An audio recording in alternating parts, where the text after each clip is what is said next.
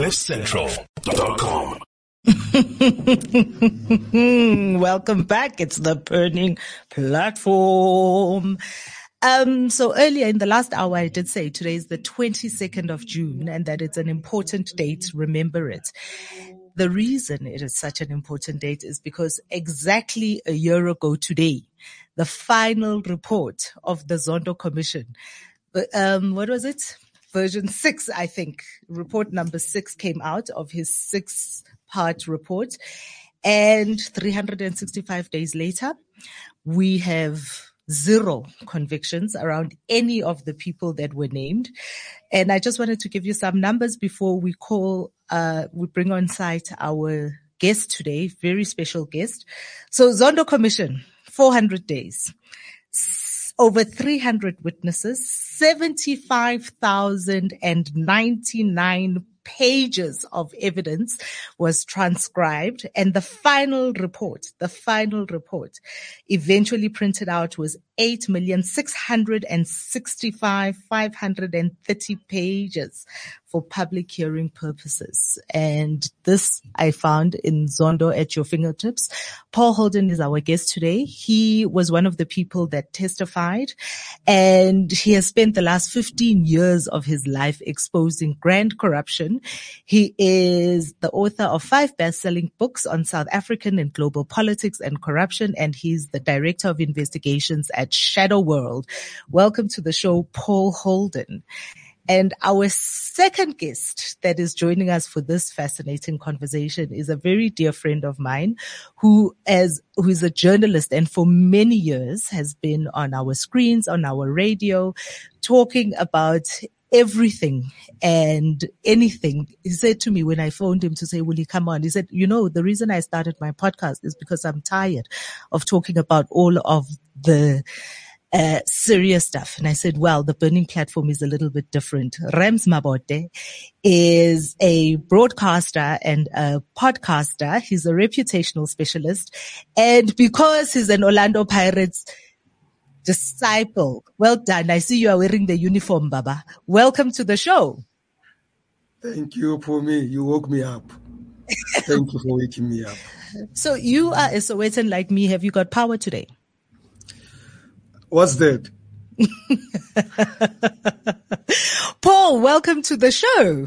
I'm Uh, so thanks for having me. excited to be chatting with you. Congratulations on your uh, new book. I know it's not a new feeling for you, and I'm wondering if you got paid 12 million to write this book. um, very much not 12 million, uh, closer to zero. Closer to zero. Very fascinating book that you have written here, and I absolutely enjoyed it. I spent the whole day yesterday reading this book because unlike a lot of people, I did read a lot of the Zondo, uh, reports a lot because I was very, very fascinated with it. And I, I, you know, wanted to chat with you about some of the decisions that you made in writing this book. I, mm-hmm. I love the piece about Duduzane and mm-hmm. how you, you kind of pull out the timeline, which is not what's in the report at all. You know, tell us a little bit about why you wrote this book like this before we delve into some of the, the intricacies of it with Rams.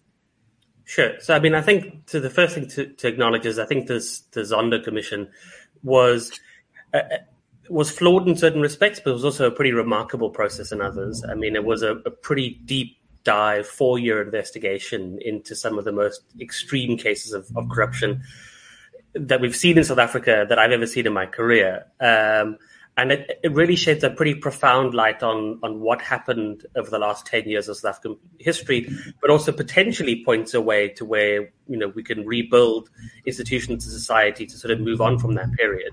But the the reports are incredibly long. They're 5,000 pages. They, they're very dense. Uh, they're very legalistic. Um, they assume that the reader knows sort of key things like what is the Public Finance Management Act and why that's important. Um, it, seems like a baseline of, of legal knowledge to to understand. So I thought, you know, part of the work that we do is uh, Shadow World Investigations, which is my organization here in the UK, is we, we fundamentally believe that you can't have a democratic process if people don't have access to information that's accessible. Um, so what we did was we decided that the Zondo Commission stuff is is too important to ignore, which was I think happening because the reports are so long. So take all of that very dense material and condense it even further, um, make it readable and make it accessible and make it so that any South African can pick it up and, and understand the content uh, and inform themselves.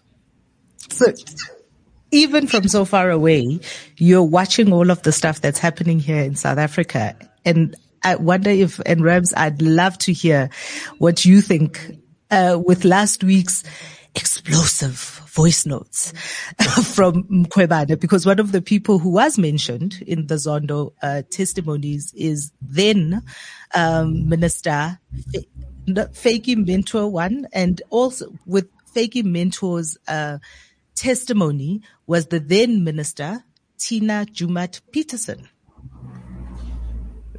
so, Rams, last week, she's since passed away and condolences to her family. But last week was quite an exciting uh, time talking about Miss Tina Joemat Pettersson.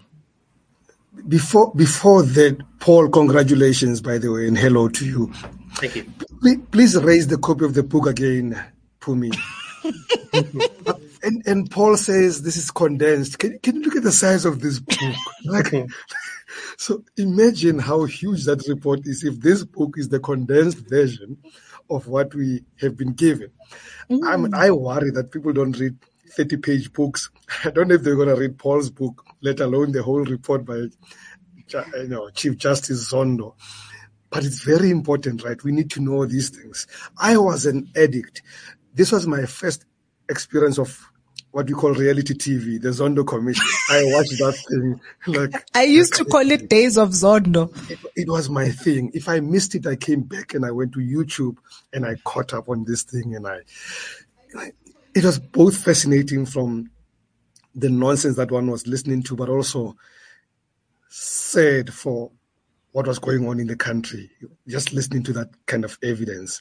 And if you're going to juxtapose it against what we heard from Mkhwebane last week, I mean, we don't know whether, you know, she, it's what she says and, and in its WhatsApp stuff and stuff like that. But, but if you go back to what happened in the Zondo Commission, it's not implausible what she told us, what Mkhwebane told us. It's not implausible. Uh, it's just that she, from a reputation point of view, she does not come smelling very well. So there'll be a lot of people doubting her, which does not make her unbelievable, but it makes it difficult to believe. Mm. Paul, did you see any of that and what is your take on it? Uh, sorry, uh, you, you broke up there for a second. I'm saying, did you see any of and uh, of the developing story around Tina Joemat Pettersson and this Ryan, I think we're having a problem uh, for Paul. Can you take him off and then maybe we'll come back in? By the way, I have to a quick disclaimer here. I, I used to work with or for Tina Joemat Pettersson, you know, so uh, there'll be a lot of uh, no comments from me. Hi, man. This is not why we have brought you on here to not comment on it. But uh, listen, the, the explosion, and I was watching it at a distance. The, the stuff that, um, that the public protector has been taking. and You're talking about her not smelling of roses herself. And I just wanted to chat with you also about the reputation of, of all of these institutions, considering all of what we have seen with this corruption. So we, people, there are people who love uh, Thuli Madonsela. There are people who love Mkhwebane, but what about the office? Because that office has to stay, whether it is Thuli Madonsela, whether it's uh, or whoever whose term ends this September, I think, the next yeah. public protector. What does all of this do to an institution like this and its reputation for the people? You know, maybe we have to start right at the beginning. Um, do people remember a name like Selby Baqwa? Yes, and, I do. and, a, and, a, guy called uh, Mushwana who came after him before mm-hmm. Thuli Madonsela. And then, you know, truth of the matter is that this office was unknown for 14 years until a woman called Thuli Madonsela took over. And there were two public protectors before her. We did not know them. We, there was no reputation of this office. I don't remember much. In fact, the only story of Selby Baqwa that I got to remember was on his departure, there were stories about him abusing his wife. I mean, I don't know whether it was proved in court or anything else. And Mushwana fluffed up a, a, a, the only investigation that he handled that he did badly on. So Thuli gave this office some face, gave it some some respectability. Um, said that it, it happened on the back of a political fight inside the ANC. So she then got caught up in the factional issues of the ANC. Her successor then comes in. It looks like it from where I sit, uh, with the baggage of that factional fight of the ANC, sitting on the other side of the fence. And for some reason, then people presume it means Thuli was sitting on the other side. If this one mm. is hmm. sitting on this side, it therefore means Thuli was sitting on the other side. It was not just a you know, an objective, impartial public protector, which then makes clearly, and for me it is clear that this particular one is not objective and impartial. She has taken a stance, right? So it has, it has for me then messed up the office. The office for a, for a while was unknown. Then it got to be known gloriously because of this one woman. Uh, something just happened there. We can still hear you and see me. Yes. Wow. Okay. Yeah. So, you know, so now we're sitting in a, in a space where the, this has become a political office. It has lost the essence of what it is, and that is so sad. Uh, it will take a lot of time to clean up the image of the office of the public protector. Paul, the Office of the Public Protector is quite a big part of how the Zondo Commission was formed and also the public, as it were, because you do talk about the three individuals who put in complaints to the public protector's office. Uh, do you want to tell us a little bit about that background? Because one of my favorites is the fact that one of the key players that has brought us all the way to the state of capture report, as well as the Zondo Commission, was a Catholic priest. Mm. I mean, I think that the you know, fundamental to the whole Zondo Commission was um, Thuli Madonsela's report into the Gupta family um, and you know, I think what she showed was for the first time we had a public protector who actually sought to protect the public. We've had a very, I think, a very horrible and and distressing run of public protectors who haven't done their job up until her. And suddenly we had this person who showed the incredible power of this this office to do its job. You know, if you actually applied your mind and and, and pursued investigations fully and fairly, what you could uncover. And I mean, the results of her investigation was, you know, a pretty damning report on the extent to which the Guptas had captured South Africa. And her recommendation was, uh, you have to appoint a commission of inquiry uh, to look into this. And then, obviously, there's a lot of litigation about whether there was binding or not, and, and it was established that it was binding. Um, the key caveat, I think, there was that she said, you know, Jacob Zuma is implicated here, so he can't appoint um, the the judge who heads that commission of inquiry, which is probably one of the, the greatest godsends in South African political history of the last ten years. Because when Jacob Zuma did appoint judges to head commissions of inquiry, he appointed judges like Judge Seriti, um, who did the whitewash in the, the arms deal investigation that I tried to try to assist as well. Um, so when that was when that decision was made and it was upheld, um, it fell to the Chief Justice at the time to appoint um, the head of the Commission of Inquiry, and he chose Raymond Zondo. Um, and it's sort of these, you know, I always think it's these, this bizarre political accidents you have in South Africa that you, you don't expect.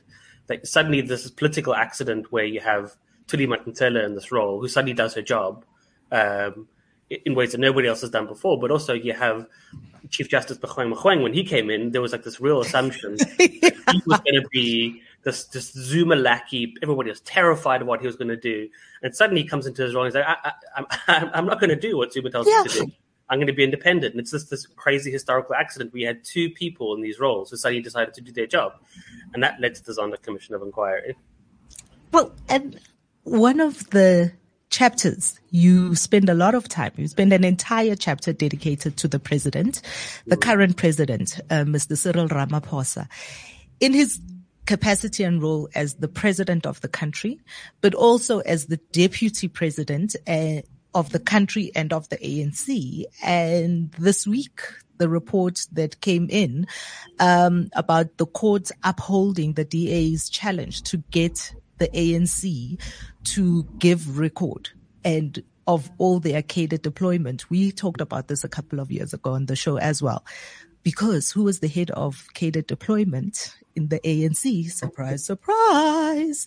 It is our president. And, and one of the things that, that I love that you write about here is because Cyril Ramaphosa has convinced the whole country that he had, he was politically besieged in his time as deputy president to, uh, Jacob Zuma, and he could have done one of two things. He could have either stayed inside the party and tried to fight corruption from inside the party, or he could stay inside the party and bide his time and be quiet and not say anything up until such time that he has enough power to say anything. But we've also watched him now for almost five years as the president of the country carry on doing exactly that. Absolutely nothing. Hmm. Do, do you want to tell us a little bit about his role, um, testifying and then also his role in, you know, the corruption that we have in this country?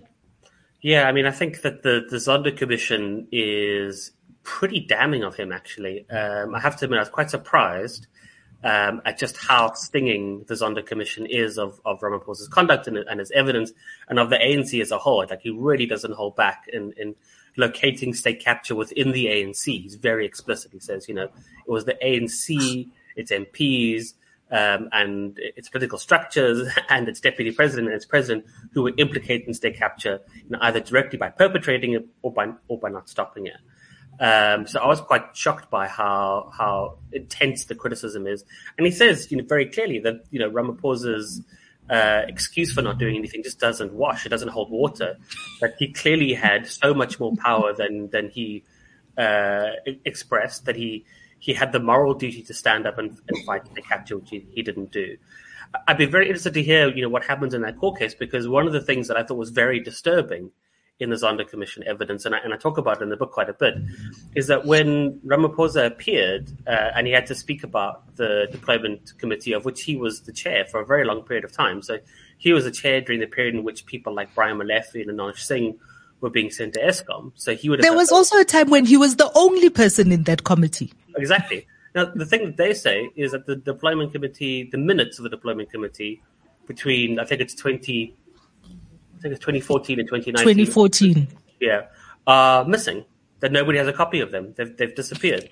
So I don't know what's going to happen in the DA case because I don't know if they're just going to come back and say, well, you've won the right to see them, but now you can't actually see them because they don't exist.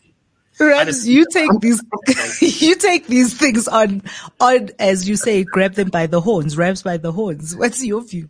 I'm, I'm, I'm shocked by how guy, you guys are shocked by this. Like, you know, I, throughout the commission, and, and, and I think people felt so sorry for President Cyril Ramaphosa that, that he was caught up in this thing. And I kept on thinking, are you guys crazy? We don't have a Zuma problem. We have an ANC problem. This is a matter of the ANC. He was sitting in there. And, and it, it, by the way, it's the same. When, when Zuma was deputy president to Mbeki, he kept quiet. Well, he promised us that he'll tell us all and came out with a non-book a few years later. But, but fact of the matter. The book is coming. The day is coming. Uh, yeah, I'm not going to wait too long. I'm gray already. I, I, I think that what we should disabuse ourselves of is this notion of great individuals that we're trying to do good in this in this glorious movement. That glorious movement is gone, and our problem is that glorious movement. The Zondo Commission is about the ANC. It was not about Zuma to me. He's just he was the face of it, but the ANC has a problem. Cyril led the business of government. Uh, he led a deployment committee. And in fairness to him, by the way, you know, this thing of deployment committee, he's, he may lead it, but it's actually a, a complex process. The, it's, it's, a whole lot of people playing a role there, including when he hires his own cabinet. It's not just him sitting alone and deciding who sits there. It's a, it's a difficult thing. So the problem is ANC. It's not Cyril. It's not Zuma. We have we have an ANC problem in the country. Let's just live with it. Let's just accept it. And we're going to have to deal it, deal with it from an ANC point of view, not individual's point of view. Well, one of the things that, that Paul, you also talk about in the book is the role of parliamentary oversight. Mm-hmm and it's failing, which was also in the Zondo Commission, one of the things that Zondo was quite scathing about. Mm-hmm. Just the, the role, because we have got a parliament that's proportionally representative, which means all parties who get mm-hmm. particular threshold, a particular threshold of voters, um, have representation. They have representation in the portfolio committees. They have representation in the broader context of parliament. And Zondo was scathing about parliamentary oversight. Do you want to expand a little bit on that part? Sure. I mean, he, you know, I think it's pretty clear that parliament did basically nothing um, during the entire period of state capture. I would argue it did very little before that as well. I mean, my colleague, who I, have worked with for a very long time, is, is Andrew Feinstein, who was an ANC MP, um, part of the sort of the, the original intake, uh, post ninety four intake, and he tells you know the terrifying story of how he tried to investigate the arms deal in Parliament. At that time, he was the head of SCOPA, uh, the Standing Committee of Public Accounts, which up until that point, up until 1999, had been a bipartisan committee. They tried to you know do as best as they could, apply uh, the law fairly. Uh, and hold everybody to account regardless of whether they were Winnie Mandela or anybody else. And then the arms deal completely changed that. So when he tried to investigate it, he was effectively kicked out of the party and, and effectively chased out of the country as well. Um, and there was a very clear message that came from down on high in the ANC, which is there's no such thing as a free vote anymore. We will whip you on every decision um, that takes place in Parliament. And it's at that point that you know parliamentary oversight effectively ended um, for sort of any major financial crimes.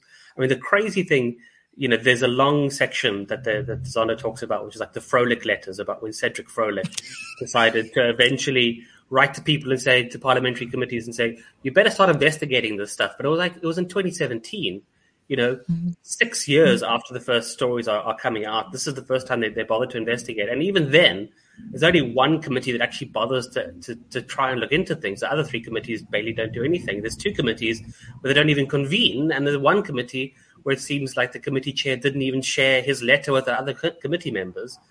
So even at that moment where it became politically appropriate or politically possible for them to do so because of the shifting dynamics in the ANC, even then it failed.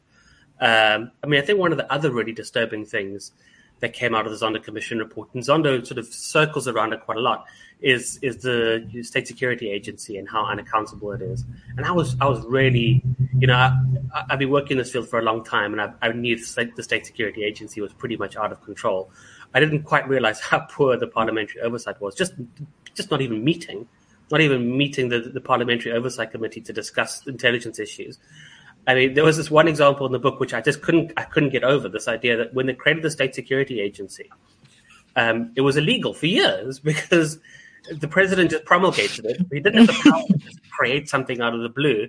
It had to be created by Parliament, and it took I think it was eight years for the mm-hmm. Parliamentary Oversight Committee to actually acknowledge that yes, the State Security Agency existed illegally outside of the law for a couple of years. I mean, it's just it was a pretty astonishing display of just like craven party political loyalty. And Zondo is, you know, he's pretty damning of it.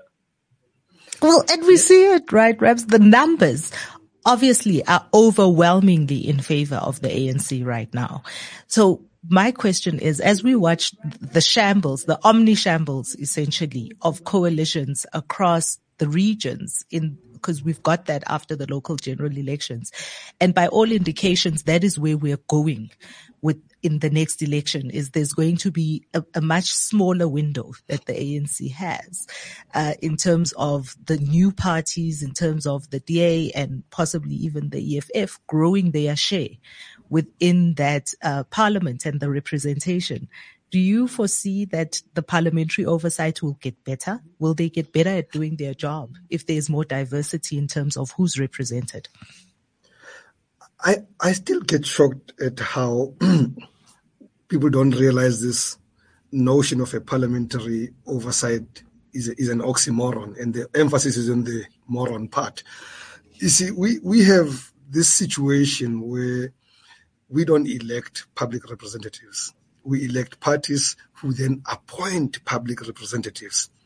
do you expect these guys who get appointed by the deployment committee to question the party that gives them jobs that pay them what a hundred thousand rand a month or something like that? Never. That is why almost one point five million work. rand. That system will never work because these guys are not are actually accountable to their employers. They are employed by the ANC. They're not public representatives. So you know, for even for Zondo to be scathing of it, for me, it's just ignoring what is always in front of our eyes. I mean, you you should see some of these members of parliament, and I'm I'm saying this with utmost respect. These guys should not even be street committee members, really.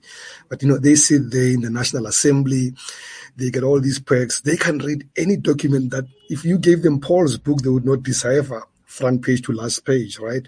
And and and these guys are supposed then to to go through uh, to to take the, the state security agency to pieces. They're supposed to take Zuma into to pieces. Like really, forget about it. In fact, the best way of doing it, which is what Paul speaks about, is that they abstain. They don't they don't sit because it's better. They they, they don't get to be seen to be empty. They, would rather not come to the committee and then things don't happen for months, if not years. That's how this thing functions. I mean, Songezo Zibi speaks about it in his book, Manifesto. We don't have a parliamentary oversight system. It doesn't exist. So what then uh, is the way forward? Is coalitions going to be a resolution? Is it, it going to be able system, to solve though. some I of our problems? We need to change the we need to change the electoral system we, it, well, there's a, there's a new a there is a new system and so hopefully in the next election we will see a little bit more of public representation.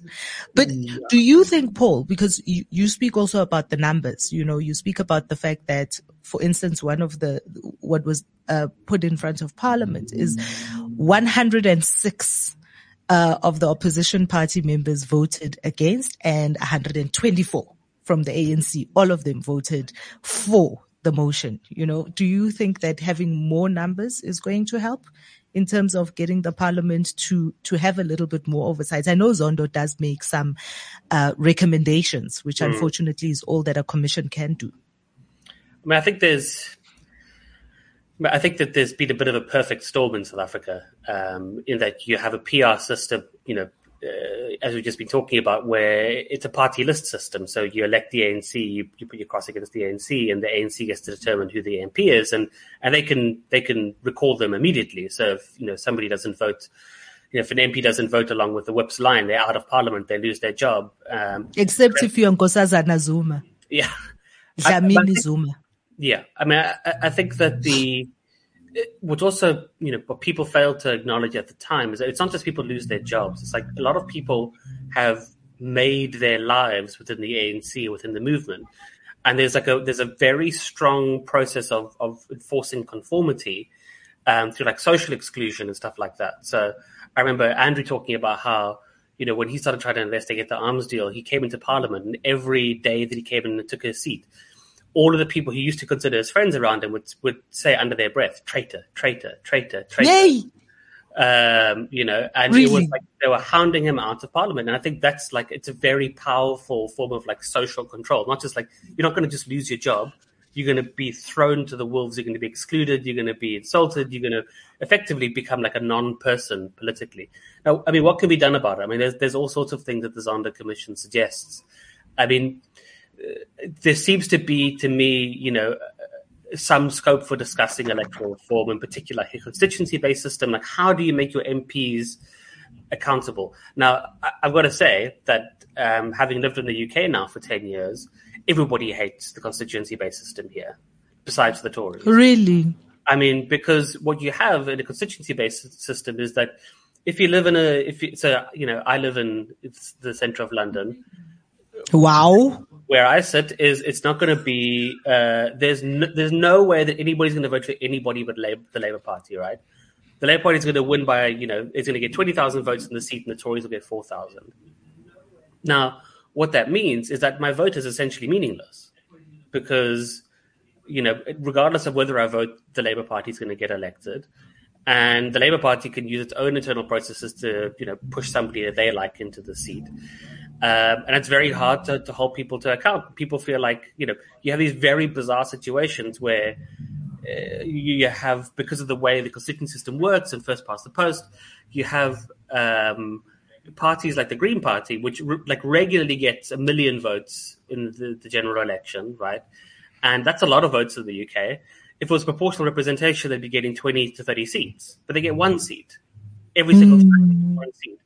I mean, I don't particularly support them. I think they're horrific human beings. But UKIP uh, will get, you know, when they were around, they were getting, you know, ten percent, fifty percent of the vote. They didn't get any seats.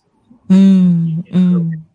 Um, the Tories always win because you know they'll get thirty percent of the vote, but they'll get thirty percent of the vote in the right constituencies, and it does mean there's a quite a distorted political system from that perspective. So I feel like you have to find a way to to navigate those two problems. On the one hand Mm-hmm. constituency based system, you can, you know, there's loads of gerrymandering that happens. People like change the borders of stuff. People don't feel their vote counts. And the PR system, you have a party appoints all the MPs and you don't feel they're accountable. So I think, you know, the Zondo Commission says, you know, constituency system is an important move, but it's not resolving everything. We have to find some way of creating like a hybrid system between these two, these two systems between constituency based proportional representation to sort of try and find the best of both worlds and, and eradicate the worst of both, both worlds in that case. I mean, one example would be, you know, you have one, you have parliament, which sits as a, as a PR body, and then you have a, a senate that sits as a constitutional body, a constituency based body, that sort of thing. But what is clear is that the PR, pure PR system just doesn't work. Um, because mm-hmm. there's no holding those MPs to account. Uh, because you can't mm-hmm. actually vote out your local MP in the same way that I think the Zondo Commission makes a very good point that we don't vote for our president. Mm, mm. situation where, like, you may like your ANC local representative, you may like the ANC in general terms, but you may hate the president. How do you resolve that? And he said, well, one thing you can do is if we could vote for the president, you know, it could have been a situation where, you know, under Jacob Zuma, where people supported like the underlying principles of the ANC for whatever reason, but they didn't want Jacob Zuma to be president. They could have had the ANC without Jacob Zuma. Uh, but as as as Rams points out, and I think it's, it's one of the things that is a running theme on this show in particular, the problem is much deeper than that. It's more than just who is the head of this party. What we're not going to get away from, gentlemen, is we're not going to get away from the salacious bit of of the Zondo Commission. Rams, you say it was your first uh, foray into watching reality TV. Nomachule Mngoma. Uh, are we going to talk a little bit about that?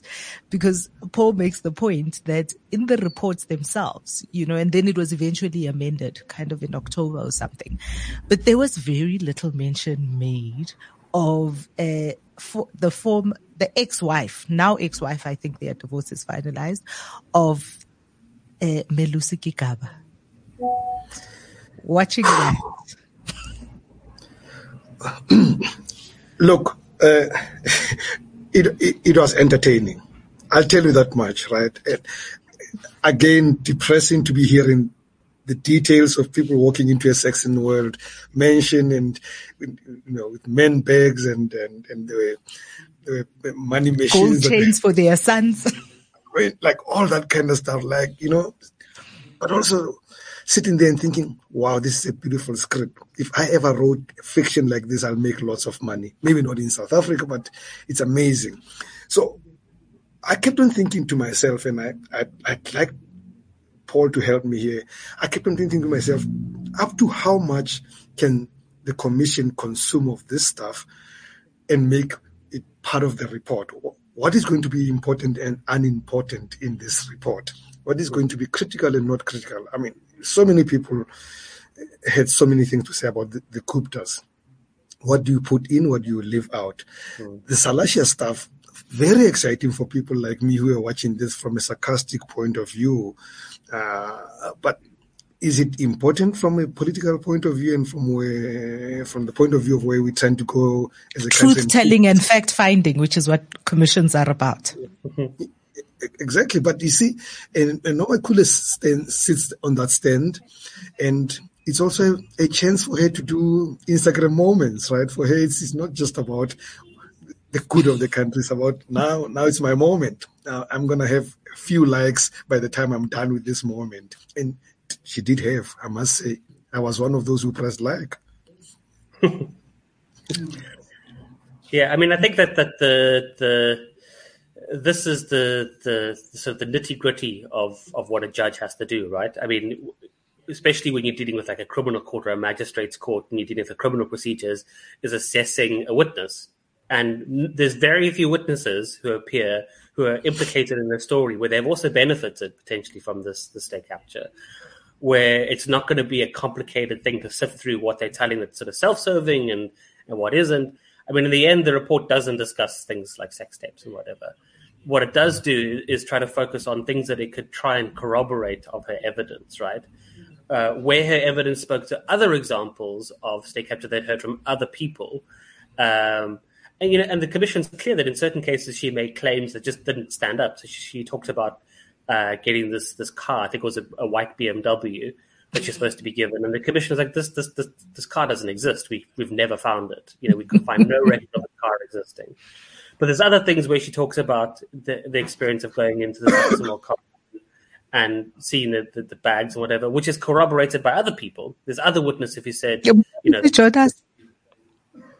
exactly saying this is this is what happens in this compound, you know, and there's the drivers from Malusi Gigaba um, who are also saying the same things as well. So what actually ends up happening is that I was, I, you know, when that report came out in October, so nobody paid any attention because the Malusi Gigaba report is sort of added on very much at the end. I think they technically have to get some sort of presidential proclamation to be allowed to to make it available at, at, such a late stage, and they added to like a new edition. You know, when I was writing the book, I didn't even realize it was out to begin with. I Listen. I think the country as a whole, and, and, particularly journalists and Rams, you'd be able to tell us a little bit more about this, is suffering from PTSD. I feel like we were collectively defiled by videos of members uh, it was a, a, horrific experience. Even watching watching Noma uh, in that moment was was was quite. I think we have PTSD as all of us, and and possibly we blocked it out of our our consciousness. That's why a lot of people uh, didn't pay attention to that amendment when it came out. You, you know, you know, for me, and, and I, I'm really looking forward to actual results out of the, the, the, Zondo Commission. And I know it's difficult, right? He makes recommendations. The NPA has to, to then charge people and they have to, to be, you know, something has to happen.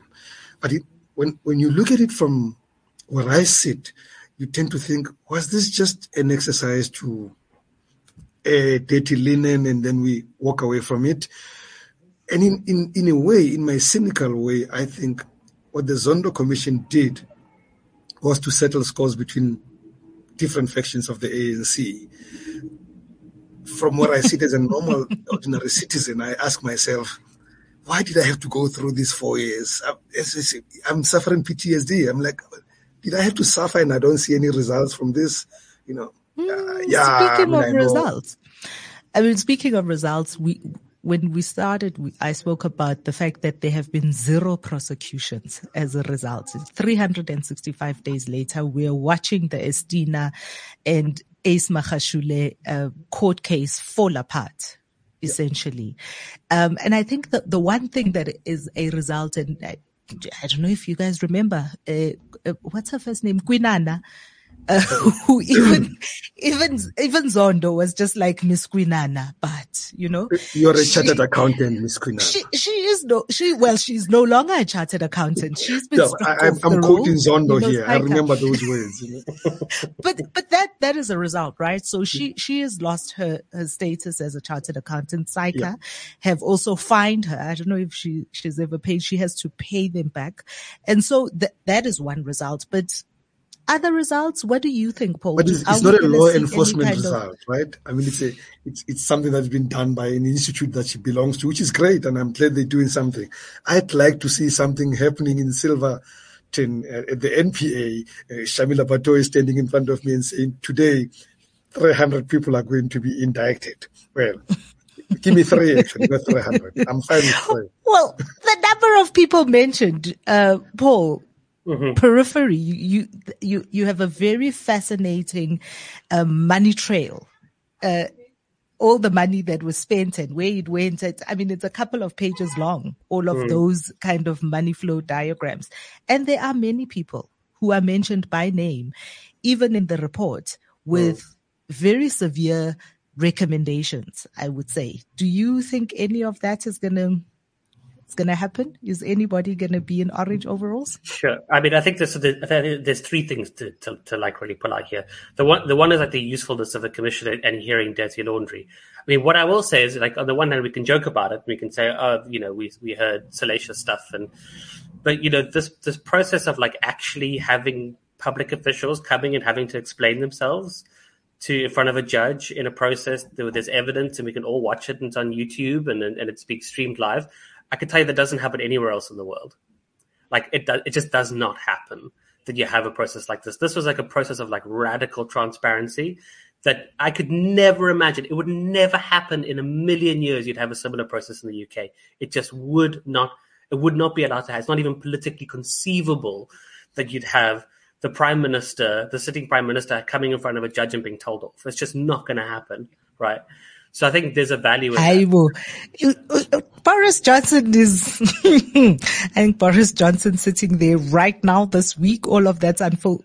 All yeah, of what is sitting, unfolding he's with not him. sitting before a judge. He's not sitting before a, you know, there's a committee investigation into him, but there's no four year investigation into how they spent 38 billion pounds on COVID PPE which went to all of their friends and there were VIP lines and massive, massive corruption. And he's done because he had a party. He's not done because he oversaw the government spending the GDP of South Africa, literally the GDP of South Africa in six months on PPE that wasn't delivered, right?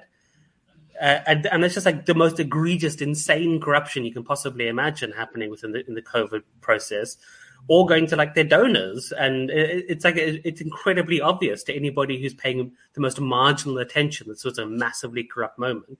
Nobody's being investigated for that. Nobody's going before a judge saying, "Why on earth are you getting WhatsApps from your friend who's just started a PPE company why is he getting half a billion pounds in contracts, right? Like there's a very different level of, of like transparency and accountability that, that, you know, I've experienced here in the UK. So that's the first thing. The second thing is that the, uh, there are, there have been some results, right? So I think we tend to ignore the fact that there's been AFU applications, there's SIU stuff that succeeded, and the state has clawed back way more money than was ever spent on the Zondo Commission through that process, right? So, and I've been involved in a couple of those cases because my evidence has been submitted under affidavit. Uh, you know, one of the, the key examples is is um, Optimum Coal Mine and, and the coal terminal, which together is probably worth about 10 billion rand, right? That's been frozen, that's being seized back. That was just about to be given to a guy who had helped the Guptas uh, move their money around the world, right? That's a serious achievement to get that stuff back. I should also say that, you know, since the Zondo Commission, we've been doing a lot of work overseas. And on the basis of the Zondo Commission's findings, we've now convinced the Office of the Prosecutor in Frankfurt to open a criminal investigation into T-Systems. Wow. Right? So there are so there are things happening now. That's not to say that I think this is all fine and that like I think the Nulane case is a disaster. I mean, the the NPA not being able to to pursue that particular case is incredibly disturbing. I mean, from what we understand, they went to they went to court and they weren't prepared to argue for the inclusion of the Gupta leaks. This is mm. seven years after the Gupta leaks first came out, six years after the Gupta leaks first came out. Like, how how are you not ready to lead one witness at that point?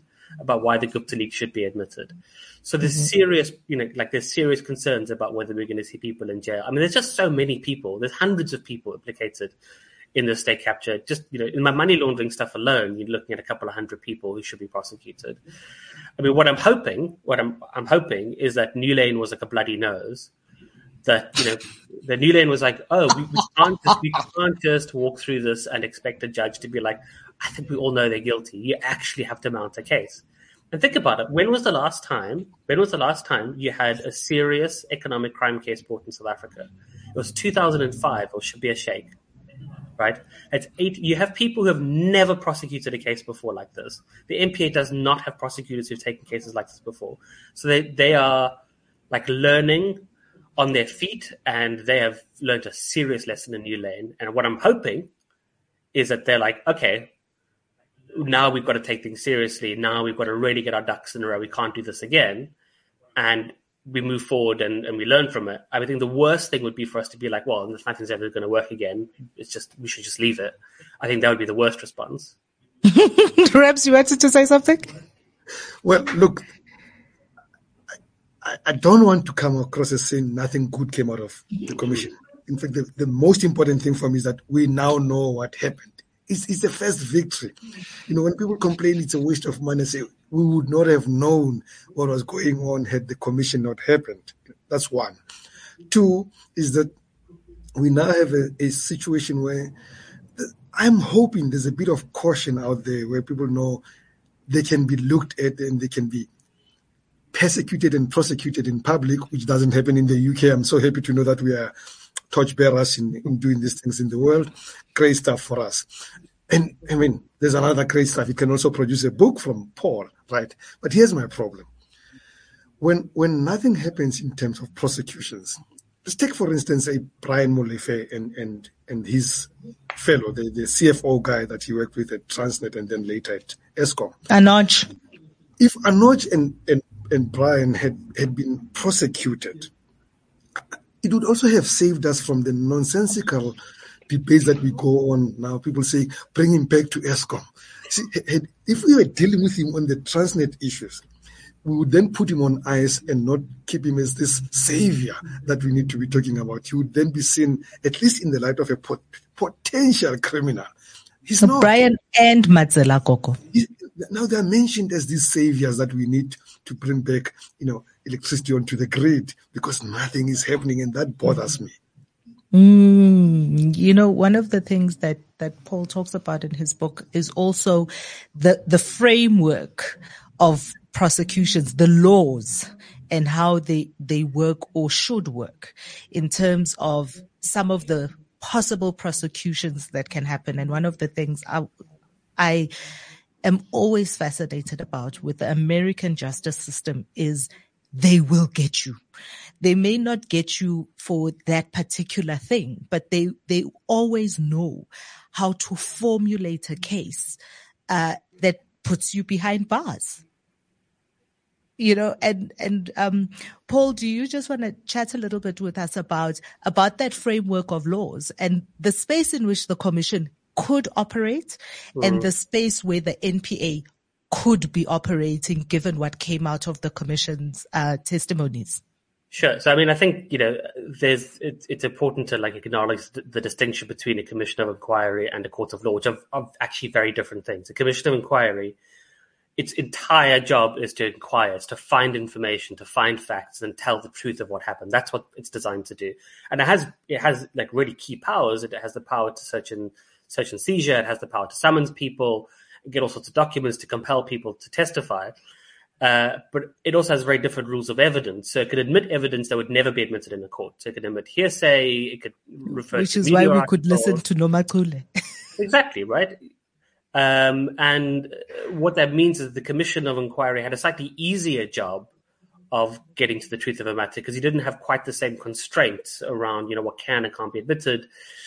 That said, I mean, the stuff that they did uncover was pretty clear cut criminality on behalf of a whole range of different people. T- to my mind, it, it, seems pretty clear that you could take the work of the Zondo Commission, and you need, you know, a, a good team to take that material and, and make it applicable to a court process. But Zondo's really made it, I think, handed some cases on a platter to the NPA you know, he really has identified where the cases are, what the underlying documentation is. And a lot of the times he went, you know, the Zondo Commission went and seized bank statements and stuff like that. So that's part of the record that, that can be accessed. And he's really given like a, a roadmap for the, how the NPA can do stuff. Um, and it's concerning they haven't. I mean, there's so many different approaches that can be taken. What I'm quite worried about is, is these sort of these mega arrests that, that have been happening where suddenly you have, um, you know, 35 people indicted on a case around Transnet. You know, it's Brian Molefe and like every single other person he possibly went for tea with. And I think that's a serious mistake from a prosecution perspective. I think you should be choosing like three or four key players you build a case against. Because what happens when you have 35 people who are all being bankrolled behind the scenes is they have 35 defense teams, right? Mm. 35 defense teams of five lawyers each, all sitting in court, like forensically going through every possible mistake the state prosecutor's made. And the prosecutor sitting there with himself and his junior, right? Mm.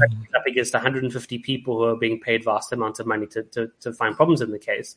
I think that's a huge mistake. I think it would have made sense to either choose a couple of low level people, relatively speaking, but who could inform effectively and turn state's witness on key senior people, or you choose a handful, a small number of very senior people, and you go after them. I think you know Brian Molefe and Anoj Singh should have been prosecuted just themselves and build a case just against them, which would be a much simpler process and a much easier case to build than a case against 35 people, all who are going to have their own lawyers.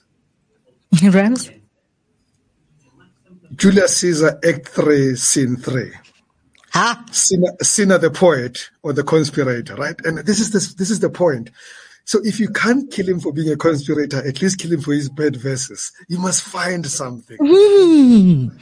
I mean, Find. Duduzane Zuma is a, also he has a whole chapter, but I, th- I I love the way that you you then break it down because one of the things that the commission was unable to do um, is is have a, a a timeline and a thread because of the way that they were calling uh, the individuals to testify, the way that they were receiving affidavits, and also the way in which they were completing the reports.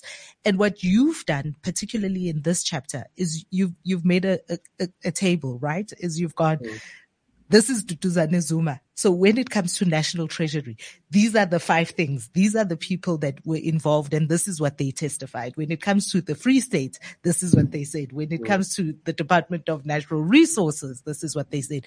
Like Duduzane Zuma could easily go down. If just looking at this book, I mean, I'm just like, mm, maybe this should be given to every member of the NPA, every prosecutor at the NPA that they can use as a reference book.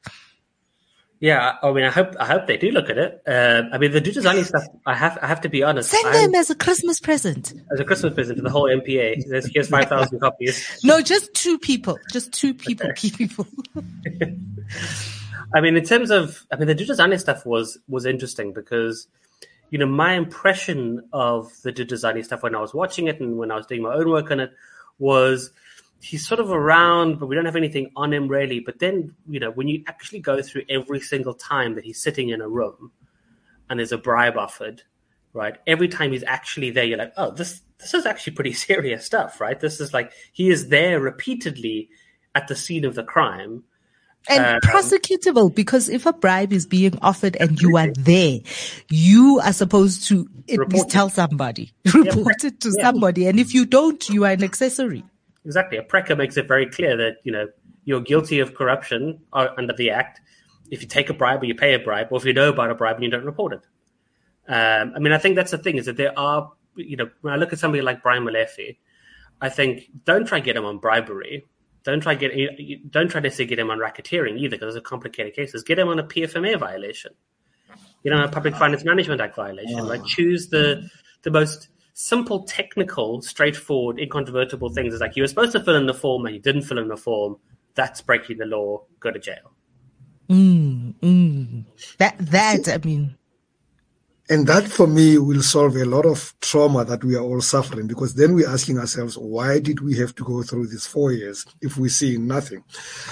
And now, this is dangerous what I'm about to say because it may sound like defense for the NPA, but I had a conversation, you know, confidential conversation with somebody fairly senior about a year ago there. And, and they said something fascinating to me. Say, one of the reasons but there are two reasons why prosecutions are delayed. One is that the nine nine wasted years also destroyed the infrastructure. So great people left, good people were purged. That's the one part. The second part is that in the current crop that's remaining there now, please fasten your seatbelt. People do not trust one another. You don't even know who to give a case to because it could end up in the same room with the with the guy who's supposed to be prosecuted, they would be told everything that's coming their way. They would know the details. They would even be given a defense strategy. Apparently, that's the crisis A. Shamila Batohi is sitting with. Hmm. Nice. Look, I think that the weapon of fear has definitely been a weapon that's been deployed across many different facets. And Paul was alluding to it earlier, just in terms of MPs too. I think that it's, it's a weapon that has been deployed across the board. But I do think that we are, in, in, in a huge respect and in no small part thanks to Mogoeng Mogoeng we we still have in the judiciary a very strong uh, bulwark, as it were, against some of these things. If only Shamila and her team. And, and this is where uh, many people on the show have heard me say this before, that business, big business is complicit in keeping the ANC in power. A lot of them did believe that Cyril Ramaphosa was a bit of a silver bullet. But this is, this is also an opportunity, I think, when it comes to things like private prosecutions, uh, where you know, individuals and concerned individuals and law firms as a whole could take up a private prosecution around some of these things and maybe assist and help out. If Shamila Batohi really did want to prosecute things, she has plenty of places where she could go to ask for help. so that is definitely the one thing. But gentlemen, uh, I see our time running short. My ticker coming up here. Rams by the Horns is his Twitter account. He is, he's not controversial, but sometimes I look at your Twitter, I am your not tweets, Rams, and I'm just like, ha, this guy. And Paul, we did not get your Twitter handle. Are you on Twitter? I do not believe that you should be on social media. I think it rots your brain. so how do people how do people get to hear your thoughts, see more of your They- stuff? This is your his 20 book. second ad break. Yeah. So um, we have a, a Shadow World Investigations uh, Twitter account, so you can follow us there. And I, You- I, because I don't use social media, I can't even remember what the handle is. You also have a, a, a dedicated site called Zondo at your fingertips. That's But right. So, I if you- mean, yeah. Go ahead. Yeah, yeah. You go ahead. All right. So, I mean, so, so there was a lot of stuff we couldn't fit into the book, as you can imagine, and things that we wanted to make available to the reader so that every South African can, can get a sense of the Zondo Commission's work. So there's stuff on there that, that I've made available for free, like a timeline of state capture. There's a cast of characters. And over time, we'll be adding more free stuff up onto the website, helping people understand, you know, the intense evidence that was presented at the Zonda Commission. Are you going to make an audiobook for people who are not willing to read the 500 pages? Oh, um, I've never made an audiobook before. Um, but I suppose that if, if the offer was on the table, I don't. Would I have to read it all myself? That would be, I think, quite an Uh, intense uh, uh, listen, I will tell you this. If ever you decide to make an audiobook, I, I would, would not mind reading it for you. I, Okay. so th- that, that I can offer to you because I do think that it 12.5 is a book. Aye, man. We're not talking about that on there. Just, It's just asking. private conversation. Whether you'll be accessory to the kind of bribes that we're talking about. But thank you very much, Paul, for making the time this morning. Thank you very much, Rams, for making the time this morning. Thank Zondo you. at Your Fingertips is the book that we've been discussing. We're talking about everything to do with the Zondo Commission. It's a great book. Uh, do go, and I haven't been paid 12.5 million rand to say that, Paul, you have done a sterling job. Well done. Thank you. Thank you very much. Thank you for coming on. And that is it for the show, guys. The time is over. Uh, thank you for lending us your ears and those of you who were on YouTube, like and subscribe. And thank you for coming on. See you next week. CliffCentral.com.